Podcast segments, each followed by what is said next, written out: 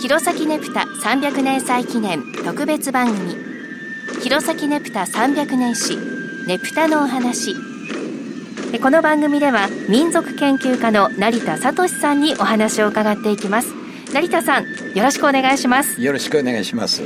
県内のそのねぷたいろいろ聞いてますけどその他県内の特徴的なねぷたがあったらぜひ教えてください。はいこれをちょっとこの写真を見ていただきたいんですけれども津軽半島の北に位置するその、うん、えー、今別町というところのねぷたなんですけれども、はい、えー、荒馬踊りという郷土芸能がつく。これは特徴的ですね。これねぶたねぷたなんですね。あの奥の方に。はい。大木ねぷたじゃないですか。そうです。はい昔は多分あのあ人形ねぷただと思うんですけども、はい、おそらく経費の関係であの多分扇に、えー、なってるんだと思いますけれどもね、はい、下北の各地も昔はおそらくちっちゃいけれども、はい、人形だったとか思われるのが今度やはり扇に変わっていくっていうのが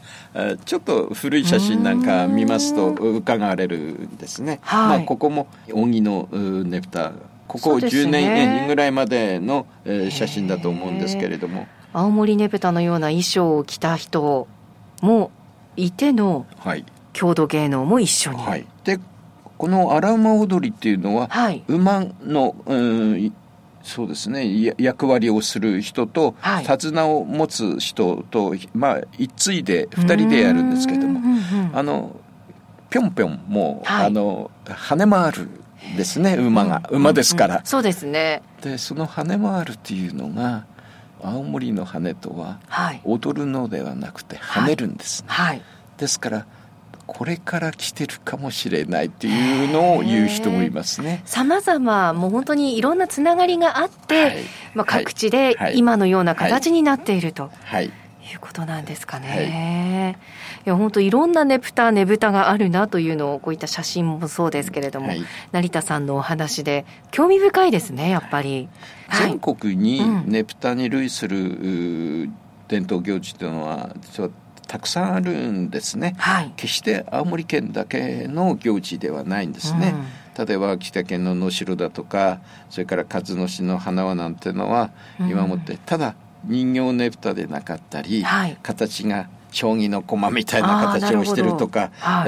さまざまその地域に根付いたその特徴的なねぷたがああるわけですよね。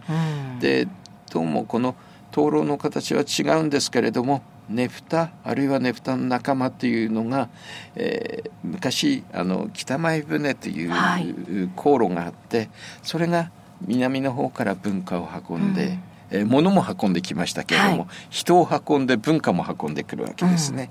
うん、でそういう灯籠を用いる祭りっていうのがこの北前船を通じて、えー、こちらの青森県の津軽地方に持ち込まれあるいは下北もあそこはし、えー、北前船の重要な港がたくさんあったところ。はいですからそういうところに根付いたと考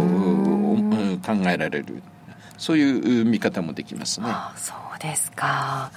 さあこの各地のねぷたについてまずお聞きしましたけどちょっとこうまとめにいきますか、はい、ねぷた総論という形であの現在ではねぷたやねぶた観光とやっぱり結びついていますよね。難しい話をちょっと、したいと思いますけれども。日本民族学の創始者と言われるその柳田国男はその祭りというものはどういうもの、うん、どういう変化をしてきたかということを言ってるんですけれども。もともと祭りっていうのは小さな例えば集落規模だとか小さなとこあの地域で行われて規模が小さいですから、はい、みんな当事者なんですね、うん、えー、やってるかそのやってる家族だとか、うん、みんな関わりのある人たちが、えー、やってた。ところがだんだんあの都市が発達してきます、はい、そうすると人口が増えます。そうすると、えー、なんていうんでしょうか。祭りを行う人はごく一部で、はいうん、見る人が多くなってくるわけですね。でつまりあのやる側祭りをやる側と見る側というふうに分かれていくわけですね。うん、それでは今日はここまでです。成田さんありがとうございました。どうも失礼しました。